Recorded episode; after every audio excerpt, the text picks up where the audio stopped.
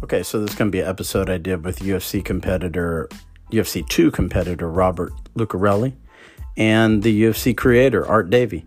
And uh, in this episode, we talked about uh, Robert Lucarelli's experience in UFC 2. He fought Orlando Weit. Now, the fight itself wasn't originally on the VHS, but it kind of showed a replay of uh, Weit escaping the headlock, and then uh, I think he finished Rob, Robert with a kick, kick to the head, and then some elbows that followed. And uh, so Robert talks about uh, this early experience of him coming into this event, you know, this no holds barred event. And later we're joined by uh, Art Davie, and we go down a memory lane of the original UFC and uh, his experiences creating it and um, finding fighters and finding venues and so on. So, a really interesting episode. And uh, obviously, it's a great honor to have uh, these two guys on the show and to kind of speak with Art about the early UFC. So when you're doing these podcasts, it's amazing what kind of opportunities you have and the people you get to talk to. So this is uh, Robert Lucarelli and Art Davie.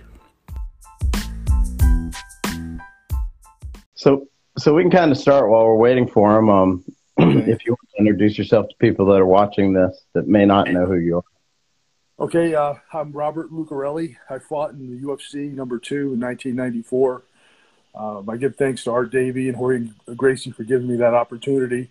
It was, you know, pretty new then. It was very scary. Um, give you a little, you know, rundown on my origins. Uh, you know, wrestling. I started in 1972 at age six. Uh, wrestled throughout high school. In 1984, lettered in varsity wrestling, and went on to wrestle for USA Wrestling. And uh, hey, there's Art. Hey, Art, how's it going? hey guys. Good to see you, Art. See right. You. That's the man. That's the man that gave me the opportunity. And uh, I remember you came from Schenectady, New York. You got it. The, the town that lights the world. It was, you know, Thomas Edison. That's right. Light, yeah. Hey, Bob, how, how did we actually come together? Did Charlie Anzalone bring us together? It wasn't Charlie that brought us together. Uh, there was an you took an ad out in the Black Belt magazine, and uh, I replied to it. And then you contacted me, and I, I, think Shamrock had broken his arm in Japan, and right, you, you were short on the card, right. So I, I took it, you know, in short notice. Oh wow! I, I forgot about all those ads that we were running in black belts, inside karate, and inside kung fu. That's right. Yeah. The classic yeah. magazine. Yeah, and I sent you a videotape of some of my, you know, some of my fights and some newspaper clippings, and you gave me the opportunity. Yeah, back in the day, I would actually make selections from videos. So if a guy was smart enough to put together a sexy video showing what he did, you know that that's how you got in the door. Uh, other than that, you had to be like Oleg Taktarov, and you had to show up on my front door one morning, you know, and, right. and, and I had to let you in. Oh yeah, I remember, I remember that. Uh, I remember that you know you were I think the fourth or the fifth fight that night, and that's when we did a 16 man tournament. Yeah, that was a huge tournament. I remember that. That was the bloodiest, roughest tournament as I look back on the five years that I was involved in the UFC. Yeah, I would have to say so. Yeah, we bled. You know, we bled for what the sport is today. And it's unfortunate. A lot of you know, a lot of us are never mentioned with uh, the UFC anymore. You know. That's true. Yeah. That's true. Now, do you remember, of course, the guy that you were matched up against? Oh yeah, Orlando Weit, the world Muay Thai champion, Lumpinee Stadium. Weit. I had gotten a call from uh, Master Toddy. Right. And Master Toddy had been in England. He had come over to America, and he was the well recognized trainer of Muay Thai fighters. And of course, I didn't have a Muay Thai fighter. Well, Gerard Gordeau had trained in Muay Thai. Right. You you, know, you build them as uh, Jan Plas's gym in Amsterdam. Okay. But but but but Weit had an incredible international reputation. So I remember when Toddy called me up, and I was really eager to get him in there. That was a really tough bout because, as you remember, he wasn't the biggest guy in the world. But talk about understanding how to make the leg kick work. Right. Wow. Yeah. now, Rob, Robert, what did you think when he approached you to do this? I mean, obviously, you didn't know. Nobody knew what it was. What What were you thinking at the time? Well, you know, I thought it was it was ideal for me because of my background. You know, I had you know been a wrestler uh, from '72 to '84, lettered in varsity wrestling. I went on to wrestle for USA Wrestling. I did some Greco. I went on and uh, did some uh, boxing, amateur boxing. I boxed with the Schenectady Boxing Club for a fellow named Pep Casello, and Pep's an interesting character. You know, he uh, he had they called they called him the Schenectady Iron Man. He was 98 and two as an amateur and then he fought for the Carnivals, taking on all comers, but that was mostly setups. He was sparring partner for Lou Ambers and champ of the world. Oh, Lou Ambers, yeah. That's right. They had been with Al Weil and Charlie Goldman. Rocky Marciano's group had uh, Lou Ambers. Right, yeah. And Pep had promoted the, fir- he tele- the first televised boxing match on WRGB. And he, he promoted professional wrestling and boxing. He had his own arena on Erie Boulevard in Schenectady. And he used to house fighters from around the country and eventually, Pep turned me on to Chris Dundee. I was in Miami for a little while, and uh, Beau Jack and Vic Andrade, those guys were working with me. You know. Wow. Yeah. So um, I, you know, in amateur boxing, I was the Adirondack heavyweight champion in '87. Um, I was the 1987 Empire State Games heavyweight boxing silver medalist. I lost to Ike Padilla. Ike had 150 fights all over the world. He lost to Michael Bentt in the finals of the Golden Gloves. And um, I also um, won the Upstate New York champ- Amateur Championship in '91. That was the last time I was in the ring until you know I got back into the octagon, and then I, I started fighting. I started fighting some more. I remember Bob that uh, you were about six two and about 240 pounds at the time. You, you got you got that right. You remember. Yeah, yeah. and I, you know I remember that you had both boxed and you had grappling so you know that was a that was the early combination that it was always great if I could find it because I you know starting even in UFC two and three, the fighters started to cross train, and if right. you had a background in both already, you were ahead of the game. Exactly, and that's that's kind of what I felt going into the fight. My my strategy was to take Orlando down to the ground, you know. But uh, you know, his, he was tough to hold on to. He had a lot of Vaseline. He was going for the eyes great athlete. I take nothing away from him. You know, he, he won fair and square that night, but uh, you know, he was definitely slippery and, and, tough to hold on to. You know. Hey, Bob. Uh, now that I think about it, uh, I think the Vaseline was an issue. I, I think McCarthy was the referee for your bout. You're right. He was. And I think that one of the issues that night, after we took a look at everything, was how much Vaseline could a fighter use and I think that Orlando Weit was greased up from his ankles to his, his head. he certainly was. now, who approached who? Did you approach Art, or did he approach you about this? Well, he, you know, after I sent in my information, he contacted me. He called me. Right. Yeah, and uh, he set it up, and you know, flew me there first class. We stayed at the Marriott. I right. mean, it was, it was great the way he treated us. You know, gave us an allowance every day go out and you know get what we wanted to eat. It was it was fantastic. You know. When you sent in your tape or whatever, did you? So you had a pretty good idea of what it was going to be at that point. I, well, I you know I had an idea, but again, no one's ever done anything like this before. I mean, I you know, I, I I've done bouncing. I've had street fights before, so you know, it was up, up that alley. I've had some pit fights you can see on YouTube. Um, you know, so I've had some experience, but no one really was sure what they were getting into. You know. So now, you know, you didn't know. You, now, one of the things you told me, Art, I don't know if you sorry. remember this, but Art says to me, and Rorion Gracie sat me down, and uh, you know, the only two there's only two rules: you couldn't bite or you couldn't you couldn't eye gouge. Right. And what Art says to me, he said, you know, if you're in the finals, and if you think biting and eye gouging will get you the victory, go ahead and do it because you're only going to get a thousand dollar fine. Do you remember that, Art? I, you know, that's funny that you recall that, but you're right about that. Yeah. Yep. I mean, that's that's how gritty it was. I mean, you know, we've never seen anything like this before. you know? Now, when you get there, you know, what is it? What's it like when you get there before the event has started? Do you think? Were you thinking, oh, maybe I shouldn't do this, or did you? It was no big deal. Well, you know, I was getting pretty excited. I mean, it was. I mean, it was pretty cool. Uh, Playboy magazine did an interview with me there, and then during yeah. the press conference, remember that? And yes. then during the during the press conference, it was you know by random draw who they picked who you were going to fight, and it came down to me, Orlando Weit, Royce Gracie, and Minoki Ichihara. So I didn't know. I thought possibly I was going to get uh, Royce, you know, in the first round, and I was actually excited about possibly you know drawing Royce. But again, I drew I drew Linda Wheat, but it was it was down to us last four fighters at the end. I remember. Well, I remember that uh, Minoki Ichihara had Japanese journalists over from Tokyo covering because they had done a tremendous series on him as a big hero uh, in in karate in Japan, and uh, uh, Bob is right about the fact that that was the first event that I didn't actually do the matchups and announce them on the um, at the press conference. We actually used a, a drum, uh, and I think Jim Brown was the one who was going to reach in to pull out the right. names. So it was wound up with a random draw. So you wound up with Royce versus Ichihara. And of course, the Japanese were very upset, the journalists, because they were hoping that, I guess, given that Royce had won UFC 1, right. you know, that maybe that I was trying, or that the company was trying to early on eliminate Ichihara. It just happened to work out that way.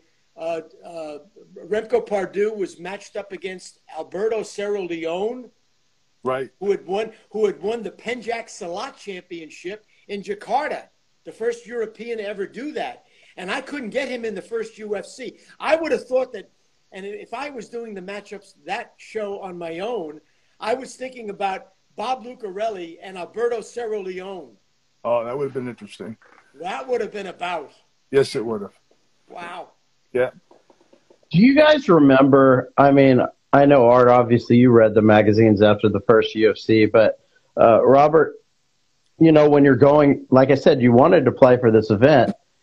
You probably didn't know much about the other people competing in it because back then all we had for resources were those magazines, pretty much. You know, that's really the, the case. Bob is right about the fact that those guys were the early X 15 pilots experimenting with this event because the big problem was you were facing a stranger. You, you might have read a little about it, you might have didn't do a little homework, but by and large, you were going to be up against somebody that you were facing for the first time. And in that event, it was four rounds. So in order to win this thing, you would have to defeat four separate individuals whose style was brand new to you. That's right. It was, you know, it, absolutely. It was, you know, style versus style, which I really, really missed that concept. And I, you know, I liked it. I liked when originally I remember being a big, you know, fan of, uh, you know, pro wrestling. I remember in 1976, Inoki had uh, gotten an opportunity to fight Muhammad Ali. And uh, that was one of my inspirations, you know, to, you know, to cross train and to continue to train because I didn't know, no one knew who would win, the boxer or the wrestler. But but again, art took it to a whole new level. It was ridiculous with the rope breaks. I mean, it was you know no comparison to that that event. But that kind of got me you know going and interested. But I I hold I love that whole style of versus style concept. Well, that was the great inspiration for me too. Was 1976 in Tokyo. You've got Minoki, uh, you've got uh, Muhammad Ali versus Antonio Inoki. They were still juggling with the rules for that event one or two days before. And in the United States, Vince McMahon Sr. from the old WWF was the promoter doing a closed circuit. And he was hoping that that was going to be a big, a big uh, success. And of course, the numbers on that were a disappointment. Ali only threw eight punches. Right. And they had to, they could, they could find Inoki to basically the, the, uh, the ground he couldn't kick from a standing position. He fought the whole event, 15 rounds, on his butt, right, kicking from the that. ground. It was a huge disaster. Yes, it was. You know, and uh, I, I don't know why Inoki took that strategy, um, but maybe he was afraid to get hit by Muhammad. I don't know. What do you think, Art? Well, I think at the time that uh, they were very concerned that if there was grappling involved, the rules basically when they when they finally agreed on them is that once there was a clinch, the referee was going to separate them. They didn't want Ali to be taken to the ground. Right. So, uh, you know, uh, Inoki wound up using a strategy where he was going to kick from the ground. Ali wound up getting phlebitis. His, he was kicked so much in the legs that he wound up getting a severe blood infection. Right, that's right. And, uh, you know, he only threw eight punches the whole event. It was a huge disaster. When I did the UFC, I had two things in mind. Number one, I wanted to monetize the martial arts because nobody was making any money doing the martial arts. If you were any good, you went into TV or the movies. Sure. So I wanted to make sure you guys would, you know, you, you win 50, 60,000 if you could win the event. Right. But there was money at every level. The second problem which the Ali Inoki bout pointed out was they couldn't agree on the rules. So my idea was pankration. There are no rules. There are no rules, right? No biting, no eye gouging were the only rules. Right. It, it made it fair, equal footing. You know, you could use what you know, and you don't have to worry about any stupid rope breaks or anything like that. You know. That was great. Now, Rob, great, when yeah. you sent in your your video, was it because you saw stuff in the magazines from the first one? I did. I did. And and are you addressing that question to me, Todd? Yes. What kind of feedback did you see after the first one that you can remember in those Well, magazines? You know, I that I seen from the magazine. I see, I seen the event is what motivated me. To, oh, you saw the event. I saw the first event, and uh, Ah, I was impressed with what I what I saw, and you know, I, I was kind of like it was kind of shocking how the crowd reacted when uh, Shamrock had wrestled fought Pat Smith, no holds barred. He took him down, heel hooked him, and you know injured him, and the fans just didn't get it. They booed him, you know, and, and we, I think people had this concept of Chuck Norris movies and Billy Jack movies. And everybody thought the striker, you know, had such a huge advantage. But you know, the, the Gracies and Art proved that that point that you know we, you need to know grappling if you're going to be a, a real fighter, you know, real no holds barred fighter, or to be able to defend yourself. You know, so it was it was all new, but I saw that and I and I like that. That's that's what got me interested in, in replying in the magazine, you know, article. And one of the reasons, um, Todd, that I was eager to recruit Bob Lucarelli is I figured this guy at 6'2 and 245 with with big hands and, and a knockout punch. And remember, I didn't get the knockout punch that I was looking for from Art Jimerson Right. in the first event. And so, you know, if I had been doing, if I had done the individual matchups on UFC 2, another good match would have been Lucarelli, a little bit taller and, and, and virtually 60 pounds heavier than Royce. And it seemed whether or not Royce could have stood up to somebody who could really hit him with a punch that could, could take him out. Right. And I think the other problem I would have presented Royce is I had a wrestling background. And what Yes. I noticed, yeah, and what I noticed was no one knew how to stop the double leg takedown in number one. I mean, of course, Yes. you had Ken, but everyone else didn't know. And I, I knew that that would present a problem for Royce trying to take me down, you know, because I knew how to sprawl. I knew how to defend, how to block the hips. I knew what to do, you know, cross face if he came in, push on the head. I mean, there was things I was going to do if he came in and used some dirty boxing in the cl- we got into the clinch. I mean, I, I think I had an advantage. I had some weight. I think it would have it would have been a good fight. Um, you know, and you know, especially after the years after the UFC, I went on, uh, competed for Kipp Kollar in his first NAGA and won the first NAGA submission tournament. I competed in the IGC Pan Am Games. Um, went on to work with the great late Billy Robinson, the British Lion, uh, master catch wrestler. Um, so like I had learned more, and you look at you know the last time I go out there and grapple, I got the hooks in, I'm controlling the guy. You know, I got the rear naked choke. You know, it's it was kind of a hybrid choke crossface, and I, I, I tapped my opponent out. Had I known that, you know, hindsight's twenty twenty. I had a bulldog choke, you know, but you, learn, you know, and it, it wasn't for the UFC. None of us would know. We'd all, you know what I mean. We'd all be stuck doing the same thing our whole life. But uh, you know, it, it enlightened it. It enlightened us. You had to, you had to go on. You had to advance yourself. You had to evolve to continue. You know, Now, Bob, did I approach you about coming back after UFC 2? You you did, but you know I was going through. You actually did, and um, I might have gotten in there because um, I know that I think it was was it I forget which one it was. It was the one Mark I think Marco Ruas was in. Which was that the one? That's UFC. Uh, that was UFC 7. You, I think you might have contacted me for that one, but I'm not sure. I know my friend. That was. Buffalo, Larry- and that was Buffalo, New York, as I recall. yeah, that was Yeah. right close by. It was not too far from me. And you know, my friend Larry Cureton went in there. Cureton would come to my gym and we'd spar. He's a good friend of mine, good guy, the fighting Larry fireman. Cureton, yes, a great kick fighter. Yeah, I got some pictures with me and Larry, and uh, Larry, um, he ended up drawing uh, Mar- uh, Marco Ruas. I Yes. remember, you know, Yes. but Marco was great. He was he was phenomenal. You know, Marco's a guy that should be in the UFC Hall of Fame. a- absolutely. I don't know how he's not. Yeah. The funny story on Marco Ruas and Oleg Taktarov and Kimo Leopoldo is that Federico Lapenda, who became a very good friend of mine, was in those early days copying the UFC formula, and he was taking some of my fighters, especially as they were winning, and bringing them over to Japan. Right? Wow, smart So guy. I, so I wound up with, with, with not being able to hold on to Ruas, who Right. really was one of the first great cross-trained fighters. He was a luta livre guy. He had the he had the Brazilian jiu-jitsu, and he knew how to kick. Right. He was leg locking before it was popular. That lutte yes. libre is the Brazilian catch catch style. So it, he was amazing, amazing conditioned, uh, great, great fighter. Well, you've got to remember that the the the Helio Gracie side of the family didn't like ankle and leg locks. I know that because that, that, that to them was suburban. They used to call them suburban techniques. Right. On the other hand, the Carlson Gracie side, with with their with their connection to the late Rolls Gracie, right. who had studied sambo, who had Right. studied catch as catch can wrestling. Right. He was very comfortable with the, with the with the leg and foot locks. So Ruas really was a great cross trained fighter. Like I said, should be in the Hall of Fame. Yeah. And you know what kind of make you know what kind of puzzles me, Art, is you know Maeda Count Koma, he had um, a tremendous amount of catch matches. So you would Yes. think he would have showed the Gracies all that stuff, you know. And they just may have disregarded. it. I've actually seen you know Helio demonstrating leg locks, and so they knew they knew it, but it was just Well- on. Well, the true story was when I was in the Gracie Academy and I had a blue belt at the same time as John McCarthy. I remember asking Rorion about leg and, and, and ankle locks, and he put it down. He said, "No, no." He said, "My father is, you know, is adamant about that. The old man doesn't like that." So I think that there was there was a, a mixed message going on there. I think that if you got Helio in a different situation, you'd wind up seeing those things. In the Gracie Academy, Rorion had decided to be a purist about that, and we didn't grow up. We, we didn't learn any of those early on. And I wound up studying for basically a year and a half with Rorion and six months with Royler. Wow.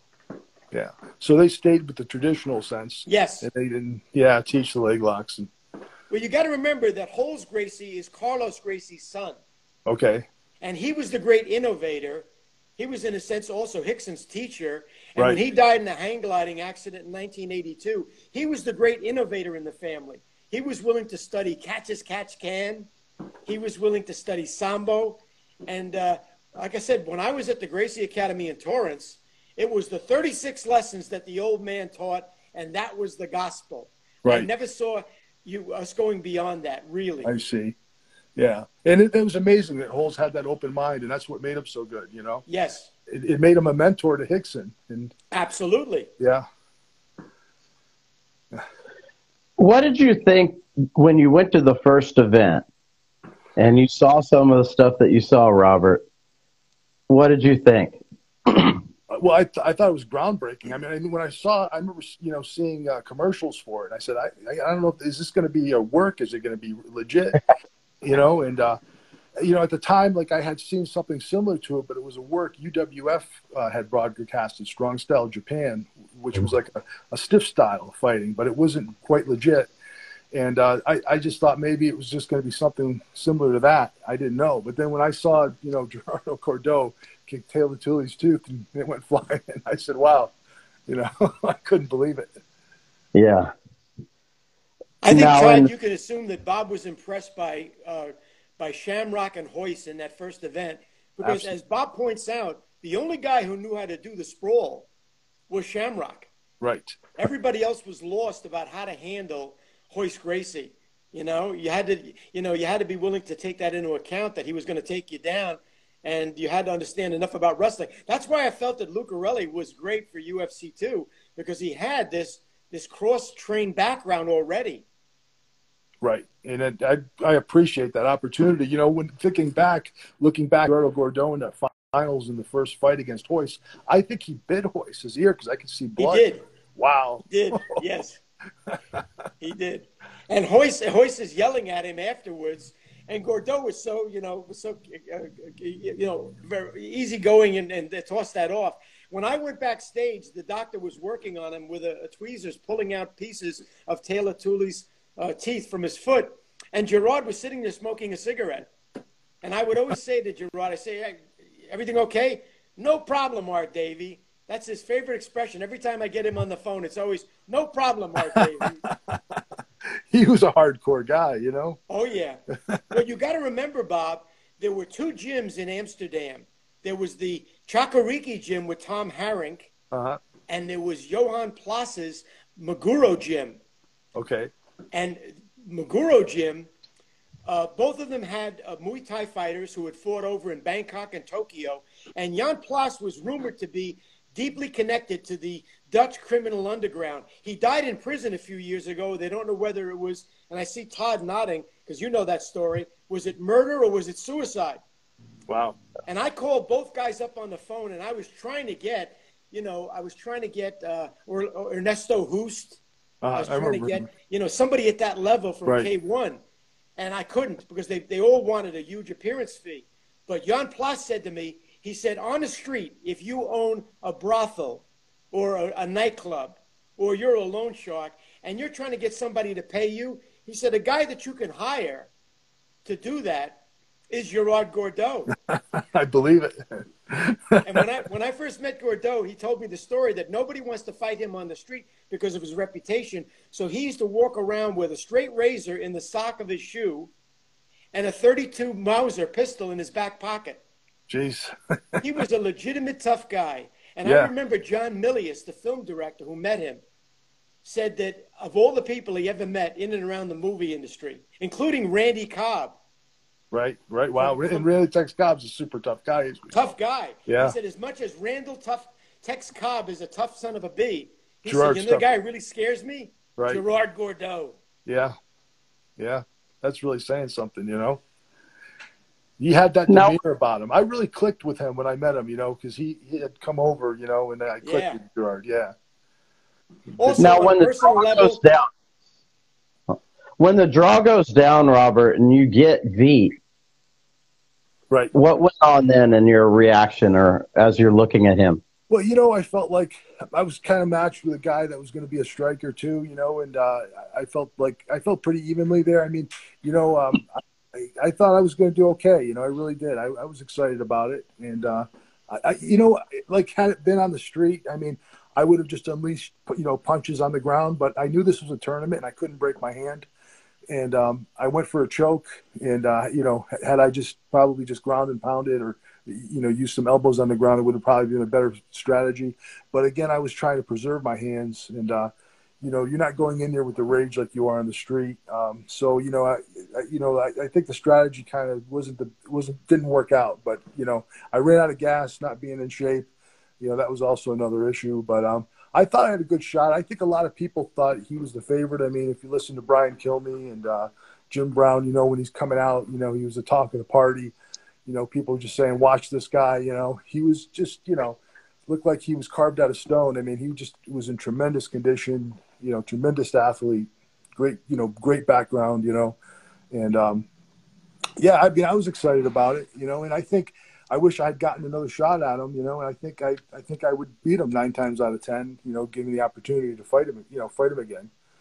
You know, especially as I progressed as time went on. I don't know if he conti- if he continued to learn anything about the ground or grappling, but I, I got more into that aspect of fighting. Yeah, we, we, we never had saw. number, I was a little number surprised. tough- we had a number of tough strikers in that event. We had uh, Johnny Rhodes from Right. Vegas, who was a good I remember.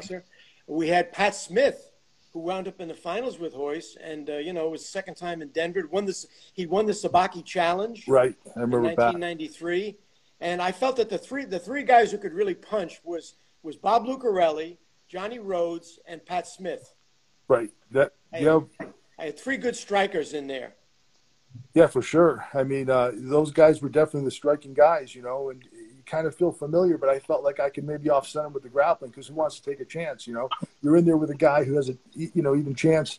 You pretty much know his game as a striker, so why not t- try to take him down? If that was my mindset, take them out of their element. You know, You, you, Yeah. you uh, the, the fight was stopped on knees to the head, as I recall. Is that you're right? right. Yeah, it was a Yeah. knee, and then he took the elbows to the back of the neck. Yeah.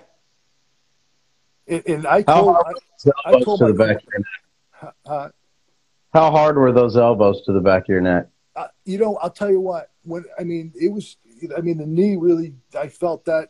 You know, when he hit me with that knee. But I told my corner professional boxer Larry Wilkins that uh, Art flew down for me. I told him. I said, you know, don't don't stop this fight, uh, no matter what. I said, I'm I'm going in there and putting it all on the line. I mean, I was, you know, prepared to to die that day. I was going in there, you know, and uh, give it everything I got.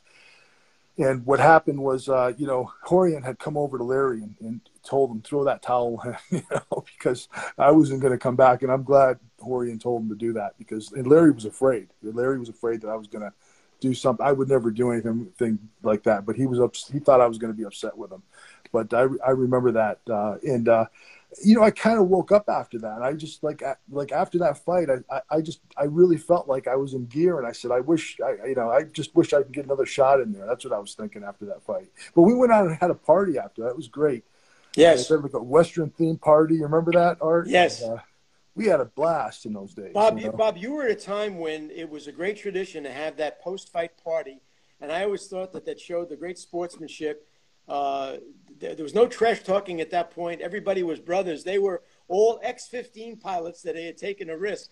And you Thank remember you. until UFC four, when somebody, you know, when when uh, when Mel Bowen shows up with gloves, you're Oh, looking yeah. at an era when everybody fought with bare with bare knuckles. hmm You're right. It, it was an era. It was a, you know an era of, of bare knuckles. And was it Sam Solomon that did that rap? We, got a little Yes. rap on our hands.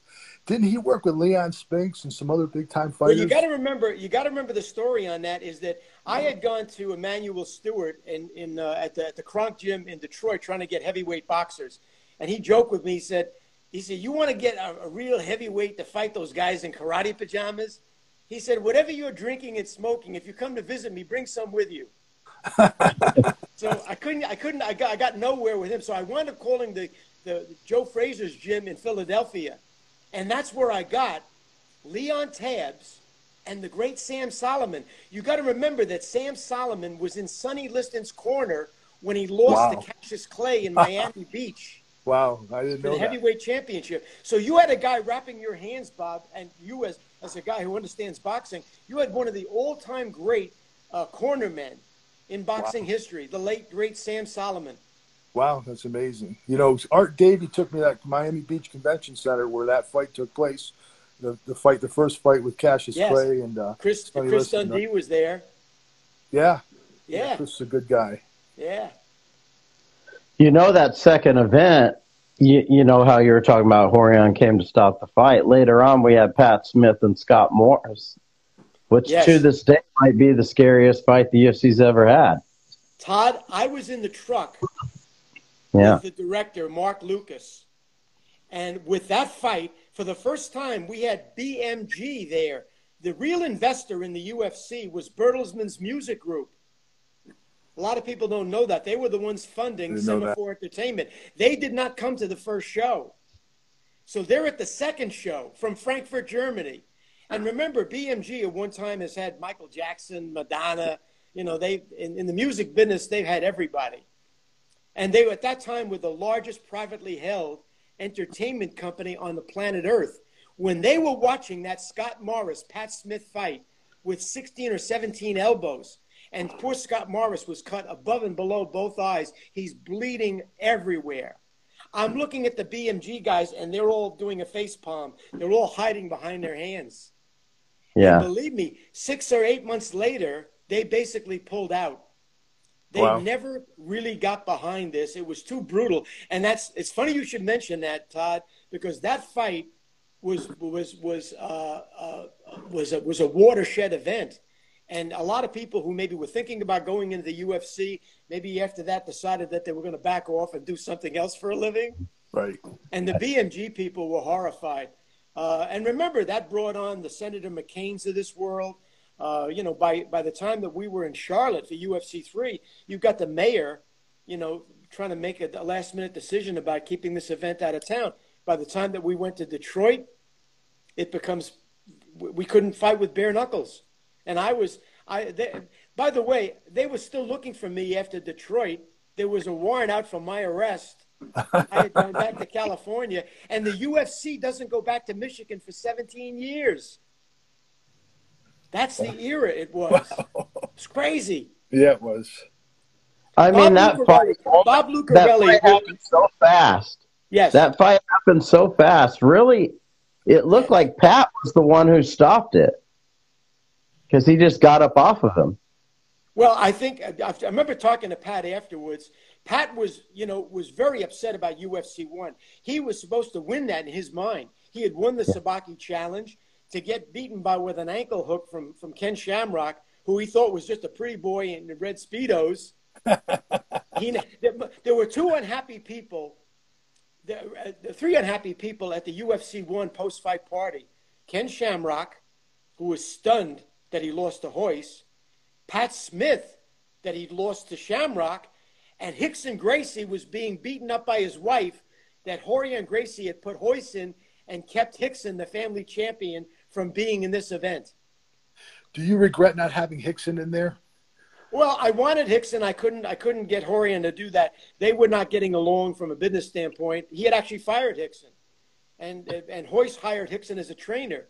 But Pat Smith was motivated for UFC two to get back to to Todd's point, is that he knew he was going to win UFC two. He said to me, he said, "You watch me now." He said, "I got jobbed in a way the last time." He said, "That ain't going to happen again." He was so wired to win that night that the disappointment was his his performance against Royce. But I, I saw that he, in a sense, did stop the beating that he was giving Scott Morris. You're right about that, Todd. He, I think, himself decided there's no way this guy can get up. Right, right. That's what I remember. It's funny you remember that. Yeah, I th- I thought he could have killed Morris had he wanted to. Yeah. he wanted he wanted to get on to the fourth round. He wanted to get on the Royce. And you remember that uh, that was the quarterfinals. Uh, and in that next event, uh, he wound up uh, beating Johnny Rhodes with a submission. Yeah, the guillotine. Two, the two Las Vegas kickboxers. Wasn't it a guillotine that he caught him with, Art? Yeah, standing. Standing. That was a standing guillotine, I believe he caught him with. A yeah. guillotine choke, yeah. Right. Yeah. Yes. Pat picked up some grappling in that one then, you know? Pat was so motivated to win that. And I got to tell you that he figured, look, I am the Denver favorite. This is my town.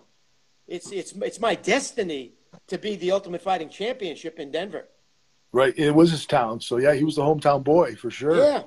Mammoth Garden Arena, right? Yes. As you remember, the problem we had with Mammoth was that it was, it was small. We, we, we were standing room only. We had filled it up. It was SRO, standing room only. But you remember that we had you fighters in a hotel, in a, uh, in a uh, hotel, in a, yeah, across the street. We had yeah, a, a motel, and the motel had a lot of crack business and whore and, and, and prostitutes going on. you know, and it wasn't as, as fancy as as as, as McNichols. As the Marriott you stayed in. Right? And you know, but but I got to tell you something. We did a great job of pipe and draping the the dressing area, and I had security guards every you know going on all the time. Right. But but any of you pioneers from that era, where you saw a world that is now gone, uh, you right. know that world was unbelievable, really. Yeah, yeah, it was. You, know, I got a question for you, Art. You know, in number one, I heard that when um, Ken Shamrock tapped out the Royce, that Royce actually used his gi to choke him out. Is that true? Well, the, the, the gi is definitely involved, and and Shamrock never got over that. Remember that in the first UFC fighter meeting, which almost de- degenerated into a brawl. At right. one point, Art Jimerson and, and Zane Frazier are arguing that why can't they wrap their knuckles? And Rorion, who at that point we were we had given him the title of the International Fight uh, Fighting Championship Commissioner, was basically changing the rules at the last minute. And Frazier and Jimerson were, were furious. And they're standing up and arguing who stands up behind them is Rickson Gracie. Wow. And at that point, I thought, we're going to have a brawl. People are going to the hospital. People are going to jail, and there's no event tomorrow night. Right. So, so one of the things that Shamrock was protesting that night in the fighter meeting, why can't he wear the shin guards that he wore in in Pancrase right. in Japan? Yeah. And and and Royce is going to wear the gi. Uh, why doesn't Royce come in without the gi top? So, right he never got over the fact that Royce was able to reach around and use the gi. Uh, that was something all of us had practiced in the Gracie Academy. I was familiar with that. Sure, but you know I couldn't see it from the standpoint of the camera. Uh, you right. know, the camera showed you couldn't tell there was a gi involved. So I never found out till years later. So that was interesting. That's a very good question. Yeah. By the way, uh, uh, one of the things that we did for the first show, and you were you were part of that for the second show, is that Mike Mark Lucas, our director, you know, wanted to do a jib with an overhead camera, and Bob Meyrowitz at Semaphore said, "Why are we spending money on an overhead camera?" And Lucas said, "Until you can show what's happening on the ground to the fans in the arena watching it up on the jumbotron, or the fans at home on pay per view, we need that overhead." And thank God we went to that. It's now you know standard standard operating procedure, but it wasn't uh, we we did it on the first event, but Bob didn't want to pay for it. Right. You know, is it true you were going to put alligators around the ring and electric fence and all that? Well, I, I talk about that in my book. Is this legal? That in the beginning, you know, as you know, Bob, we were making this stuff up as we went along. you guys were the pioneers. So in the beginning, if there were any idea we could come up with, we could consider it. And that was two ideas I had. Uh, there was a, a, a medical doctor, a, a, cardiologist who was a student at the Gracie Academy, and he was in the office when I brought it up to Rorion about doing a, like a, wushu mat, 30 or 40 feet across, only we'd have a copper plate in the outer reaches like a ring, and we'd, we'd wire it and we'd electrify it. And the cardiologist turned to me, he said, Do you know what the expression ventricular fibrillation means? And I didn't. He said, A guy lands on there with a sweaty chest, you're going to give him a heart attack. That's the dumbest idea I've ever heard. And Rorion laughed at my idea about a moat. I said, you know, we don't have to fill it up with sharks. We'll fill it up with, you know, like piranha and we'll right. feed them well so they'd be as tame as, as catfish. Bob, you, you, know the worst idea I had, and Rorion vetoed it. I was thinking maybe we do this thing semi-nude, and right. we do like some sort of a makuwashi sumo type of you know lower body covering. Right. And Rorion said to me, "There ain't nobody in my family that's going to have that thing up his up his crack." he said that ain't going to happen. so that was the end of that idea. So yeah, Bob, in those early days, that's a true story. We were bringing up a lot of stuff, and all, and all of that stuff got thrown out. Right. The true story is we Semaphore hired two set designers from Hollywood, Jason Cusson and uh, and um, uh, Greg Harrison, and they're the guys who came up with five different designs. And the one that we all liked and was in love with was the octagon. Right. Yeah. That was great. It was a great idea, you know. Yeah. And uh, you, one time was kind of interesting when uh, Keith Hackney, uh, Emmanuel Yarbrough fight. You remember yes. that? He got driven UFC right through the door.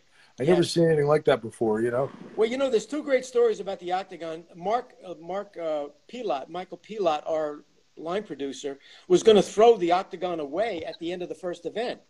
And Bob and I had approved of a budget item of twenty-eight thousand dollars to build the octagon for right. UFC one. Okay. I wound up having a storage facility in Denver, so at the last minute, I showed up with the key and gave it to Pilot and said, "You know, we're going to store that." He said, "Well, it's, it's a set. We'll build it for the next one." And Bob, who you know, who wasn't at UFC one, he was still at home in Long Island watching this on, on, on TV. Right. He was glad that I saved the octagon because, you know, we would have yeah. to redo it.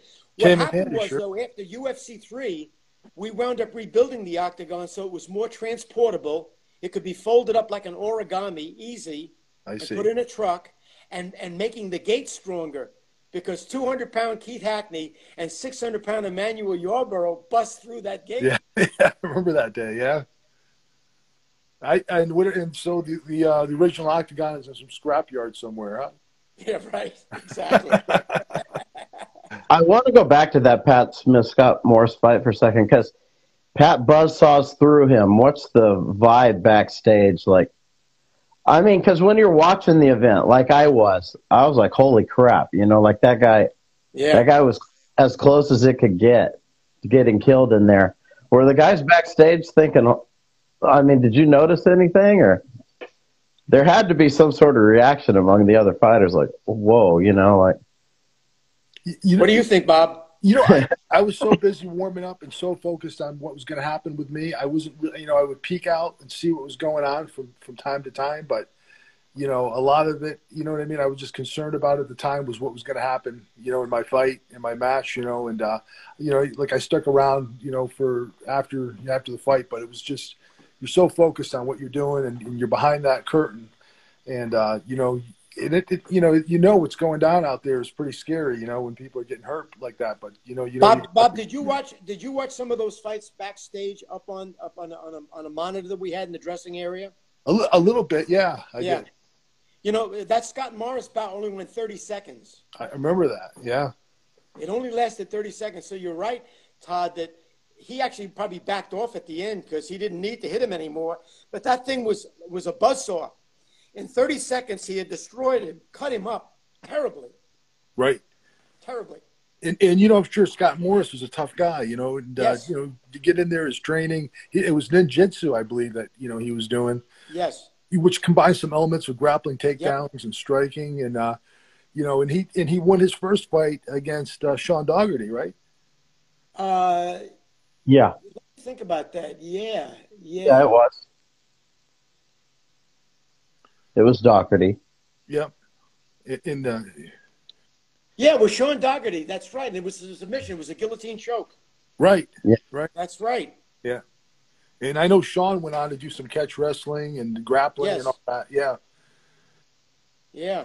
And, and, and so did DeLucia. Uh, Jason DeLucia went down with, with Ken as well. Remember that? Well, you remember that Jason DeLucia, who had gone out to California to challenge Steven Seagal and could never get in to see him. I remember that.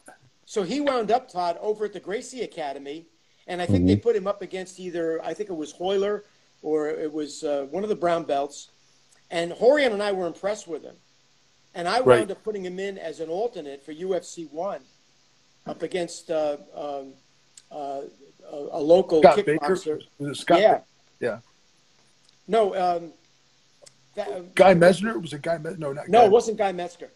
It wasn't Guy Mezger, and he, he was from uh, he was from Karen uh, uh, Karen Allen, the local kickboxer who uh, promoter who was uh, sponsored by Coors Beer, Right. and uh, and I'll think of his name in a minute because I still hear from him at Christmas time.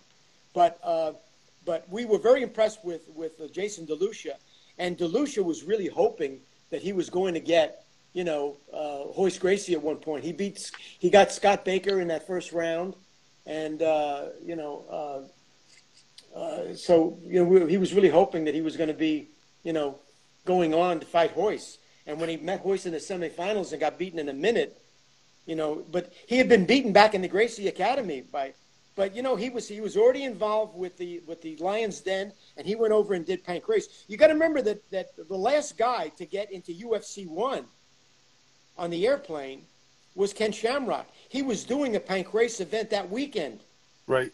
in Fukuoka. Yeah. And as you know, and you tell, in fact, you, you, the one we should be asking about this, Bob, what was your impression of Pancrase in those early days when you looked at it? What, how did you analyze what that was as a work or a shoot or a, a what? What did you think?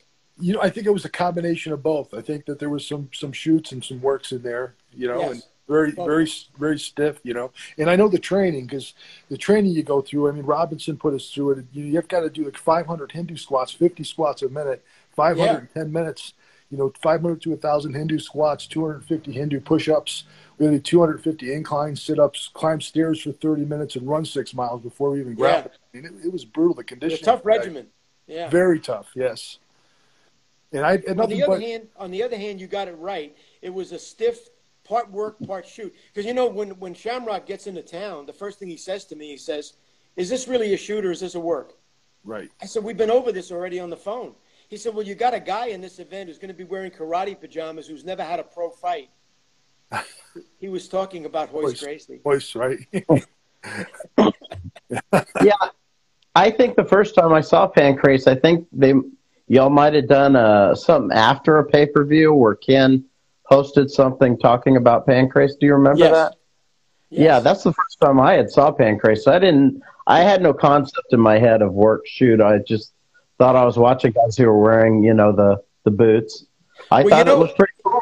You know, you know, Todd. Uh, see, Bob asked the right questions, and Bob, with his background both in grappling and and in boxing, could it could could look at this and say, is this a shoot or a work? A lot of my guys, let's say, if you owned a karate school, the term work or shoot was meaningless to them. They weren't pro fighters. They didn't have that experience. Shamrock, who was doing Pancrase that weekend, November the eighth, I believe, or seventh in Fukuoka you know, he was doing, and that was a work that weekend. I think I'm, I'm trying to, I'm trying to remember who it was up against, and you know, it was either Fujiwara or one, one of the very big guys in Pancrase. But uh, Delucia went over and had a long career in Pancrase, and talked about how physically tough it was because the training was was monstrous. Yeah, it's you know, brutal. you know, 250 of of squats or deep, you know, or, or push-ups, and unbelievable Right. and then the timing, and then running six miles. It was it was a rough regimen. Those guys were all incredible shape. And you know who came out of that, and also belongs in the Hall of Fame is Frank Shamrock. Right. Oh, for sure. Definitely. Undefeated in the octagon. And also one of the great cross trained guys, one of the best guys I ever did business with. I could shake hands with him. And when it, once, once we shook hands, it was a deal. Great guy. Yeah, I, to me, Frank Shamrock was like the first time we ever saw the best fighter ever in this kind of thing was him. Now, there's been other guys after, but he was the first best guy ever, so to speak. Well, Todd, I had actually written an article once for, I think, Gladiator or Grappling Magazine, Todd Hester's magazine, in which I used a formula that Ring Magazine had used in rating boxers, heavyweight boxers over the years. And it was a, a, a, a whole formula. And it was about punches, it was about defense, it was about charisma, it was a, whole bunch of things.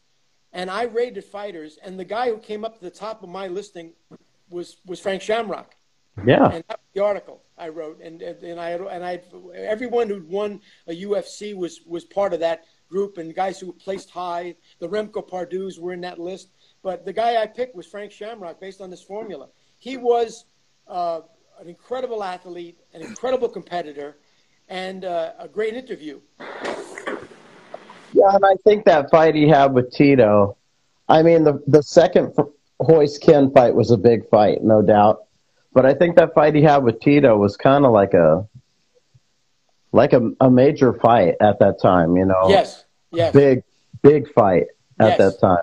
You betcha. And I remember there was one bar on the whole island of Oahu that showed the UFC at that time, and there, all the guys that were kind of in the community were there, like T.J. Thompson from Super Brawl, Egan Inoue, a oh, lot yeah. of fighters and stuff. And when we watched that fight, there was you could tell that people were just like, "This guy's he's on another level," you know. He is. and there was that feeling we just saw like the greatest fighter ever just now, you know. I think didn't I match him up against Olympic gold medalist Kevin Jackson at one point in UFC Yeah. Japan? Right. Yeah. I Yeah. mean, you know, And he he broke his arm or something, or arm barred him, right? yeah, Yeah. Shamrock, Frank Shamrock, incredible athlete, just incredible. And like I said, uh, he was the prototype of what came later. If you want to look at, uh, you know, the, the GSPs of this world and, and the Jon Jones of this world, uh, uh, Ken, um, uh, John McCarthy has a great expression. He says Royce Gracie was UFC 1.0. He said Mark Coleman was UFC 2.0 because he introduced ground and pound, and that really changed the sport at that point. He said later you can look at GSP and you can look at Jon Jones. He said, but when I look at the first two, I think about Royce being UFC 1.0 and Mark Coleman being UFC 2.0. Remember that when I brought in Severn, who led me to Coleman, who led me to Mark Kerr, who led me to Randy Couture, by that time, the Gracies were gone. You know, by UFC 5, Rorion knew that it wasn't just the issues with politics, that basically Royce wouldn't come back to the UFC for 11 years. And that's what happened. Yeah. The wrestlers changed the game. Sure. The wrestlers changed the game. Mark Coleman changed. Uh, McCarthy told me of all the guys he ever got on the mat and rolled with, you know, during a round, at, you know, an event, he said the guy that scared him because he was so strong was Coleman. Wow. He said Coleman was freaky. Well, you, you know what it is too, though. But the, the wrestlers, you know, originally, originally, like when Severn got in there with Royce, you get triangled. But they weren't familiar with the submission, so the jujitsu kind of brought their game up. You know, Absolutely. But the, yeah, the early wrestlers couldn't get in there with the with the jujitsu guys. Right. It was later on when they when they got smart to everything. You know, yes. they progressed. Well, you know, Remember starting when Don Frye too- fought uh, Bitetti? Remember when Don Frye fought Amaury Bitetti? You know, Bitetti was a champion jiu-jitsu guy, and Fry just pummeled him. Amaury Bitetti, but you're right about that. Freud just destroyed him. Yes. It was a You know- shocking you know- for hardcore people. Yeah, you know, Todd, what happened, and it started with, uh, and Bob was there. It started with UFC two. The fighters now, you know, many of them were still coming in from the world of, you know, owning a karate school in Bemidji, Minnesota. But the, the fighters were starting to get smart. They were starting to cross train. I remember that Kimo, after UFC three, showed up at the Gracie Academy wanting lessons, and Rorion wouldn't take him. Rorion Winter said, "Well, he's the enemy." I said, "He's not the enemy. He's paying you the supreme compliment that he wants to learn Right. Brazilian jiu-jitsu." Exactly. Exactly. But the guys all started to cross train, and they saw what happened with Severn as a wrestler. The wrestlers, by like you said, by the time Frye meets Amaury Bitetti, you know, they were all the game had got the game started to elevate starting in UFC two. All the smart guys started to cross train. All the smart guys started to say, "Wait a minute, this is what the game is. Now I've Right. got to I've got to fill in the gaps here. If I have a gap, I need to do something about it." The the, the fighters changed the sport as much or more than the fans did. Absolutely, absolutely.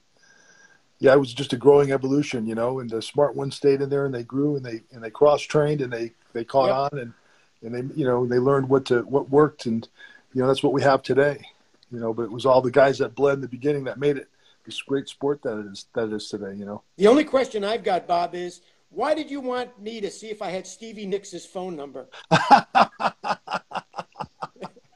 I was trying to surprise my, my wife, you know. She, Yeah, you, you you texted me the other day, and I hadn't heard from you in a few years.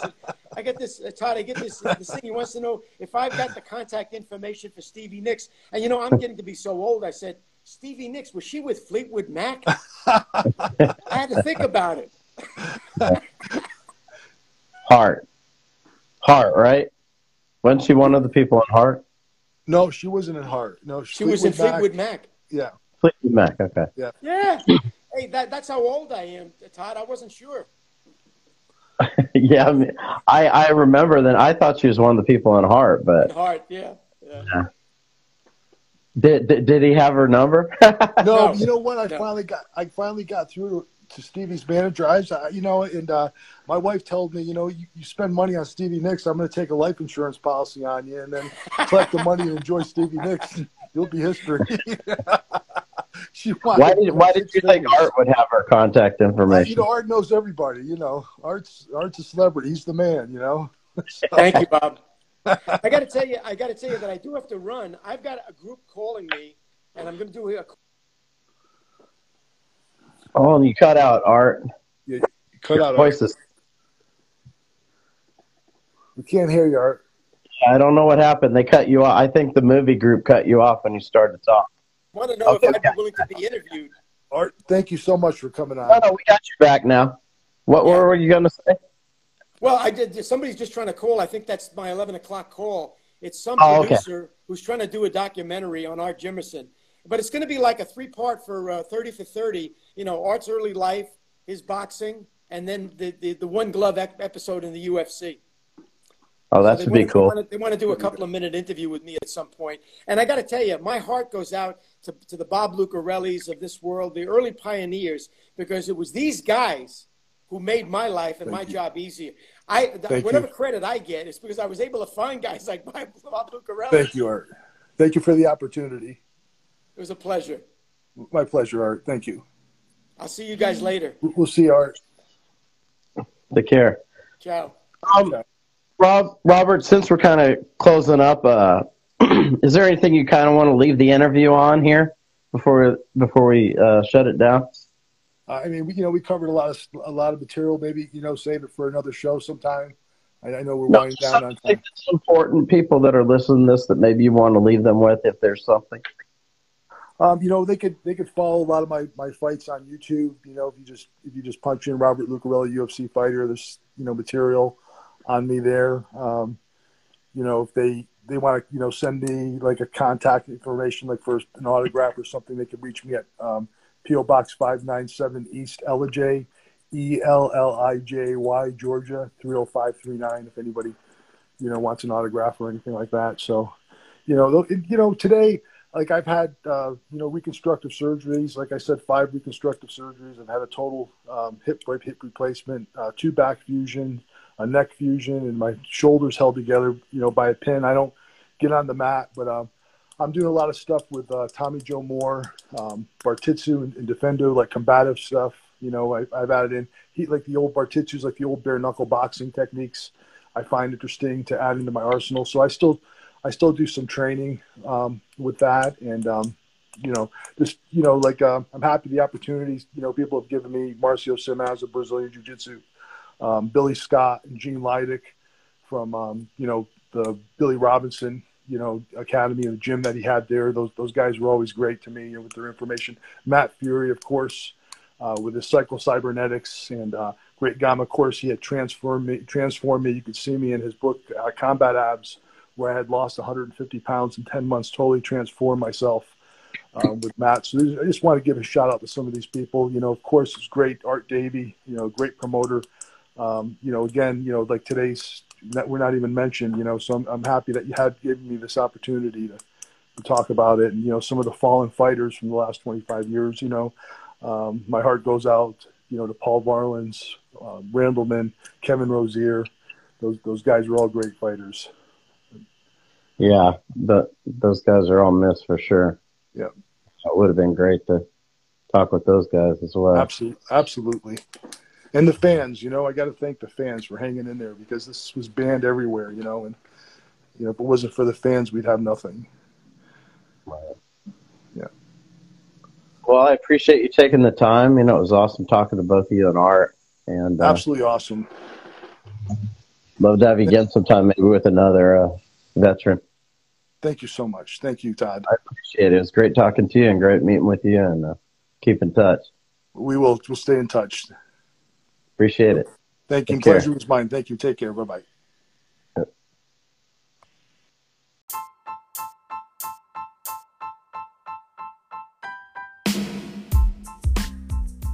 All right, so if you want to follow Robert Lucarelli, you can follow him at Lucarelli, which is L U C A R E L L I, Robert. And if you want to follow Art Davie, his uh, Instagram is UFC Creator. And as always, you can follow me at Instagram at uh, the underscore Todd underscore Atkins underscore show. And uh, please subscribe to my YouTube channel, which is uh, Todd Atkins Show. And as always, I appreciate the support and uh, stay tuned for more episodes to come, many more. Thank you and take care.